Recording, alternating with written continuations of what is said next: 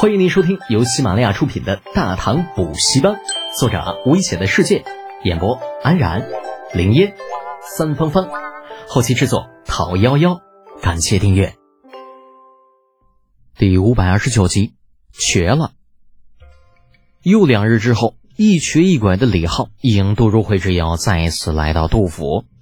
啊，见到老杜之后，这老头第一句就是：“哎呦，李小神医怎么了？这是？”怎么还残疾了呢？这没良心的老东西！下次别指望老子给你看病了。李浩翻了个白眼儿啊！承蒙您老关心，我这是因为乐于助人，被家父给揍的。下次就是打死我，我也不替人看病了。杜如晦撇撇嘴：“打得好，打得妙，打得青蛙呱呱叫。这谁让你没事给老夫造谣呢？”想归想，但是该有的样子还是要做的。说起看病，老夫还真要谢谢贤侄这妙手回春的本事！几句话的叮嘱，让老夫像是换了个人一样。嗯，的确是换了个人一样。满长安都在议论杜如晦老不休呢。老杜若是脾气大一点，这会儿估计早就被气死了。李浩假装听不出杜如晦语气中的抱怨，随意找了个位置坐下，抽了抽鼻子。杜伯伯啊。您这次找我来，如果是想要讨论病情，那我只能说已经尽力了，再没有更好的法子了。杜如晦尽管不能亲自动手把李浩的腿打折，但是道理还是顾及着颜面，干咳了一声，岔开话题道：“呃，贤侄啊，其实这次老夫请你过来啊，主要还是有件事情要向你请教，请教。”杜如晦向我请教，开什么玩笑啊！李浩打了个哈哈，嗯，杜伯伯说笑了。小侄何德何能，如何当得起请教二字？伯伯有任何疑惑，大可让人捎书一封，小侄知无不言，言无不尽。有漂亮话人人都会说，但真相如何，还要看行动。杜如晦听完了李浩的话，面无表情，无悲无喜，沉默片刻，才说道。呃，宣旨啊，数日前老夫曾与陛下商讨易学之事，老夫认为师资力量是重中之重，不知贤侄可有办法为易学解决教师缺乏的困境啊？来了，等的就是这个。看来皇宫之行果然没有白走啊！李承前那小子多少还是有点办事能力的。想到几日之前自己被家中仆役抬着去东宫找李承前，在李儿面前递话。然后被某个无良的太子好一顿笑话的窘迫，李浩煞有其事道：“这个嘛，嗯，呃，不瞒杜伯伯说啊，呃，办法小侄还真有，只是操作起来有点麻烦，还要看杜伯伯的能力如何。还真有办法呀？这小子不是在吹牛吧？”一直跟在老爹身边的杜构瞬间将注意力全部集中到李浩的身上，想要听一听他准备如何解决这种难题。要知道，就在两天之前，皇帝陛下走了之后，杜如晦便把他叫进书房，直接以此为题考教过他。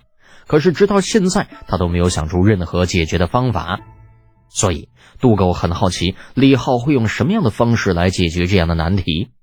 希望不要是那种离谱的把人抓进监牢，然后以自由相胁迫才好。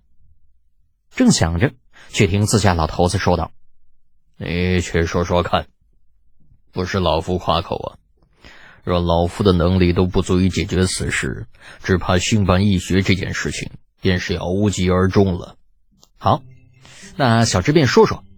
李浩转头朝杜构呲牙一笑：“杜兄，小侄献丑了。”杜构的反应有些奇怪，无声的笑了，既不说话，也不吱声。李浩被他弄得有些莫名其妙的，不过却没有放在心上，打了个哈哈，继续说道：“其实我的想法很简单，给那些国子监、国子学，或是想要参加科考学子一个锻炼的机会。想要参加科举，必须有两年以上的执教经验，没有执教经验者。”或者执教两年，从其手中结业的学生不足入学生源百分之九十者，剥夺考试资格。杜高再也忍不住了，脱口而出：“太狠了吧，李德简，你这这这是要把一批读书人往死里得罪呀！”哎呀，杜兄误会了，这怎么能是得罪人呢？小弟这分明就是给他们一个锻炼的机会嘛，让他们去医学执教，是让他们更加熟悉自己所学的东西。每天给数不清的学子讲课，便是温故而知新的过程。学子们时不时的提问，同样也是检查他们所学是否完善的过程。呃，这，杜高哑口无言。突然间发现李浩说的似乎很有道理的样子，自己竟然无法反驳。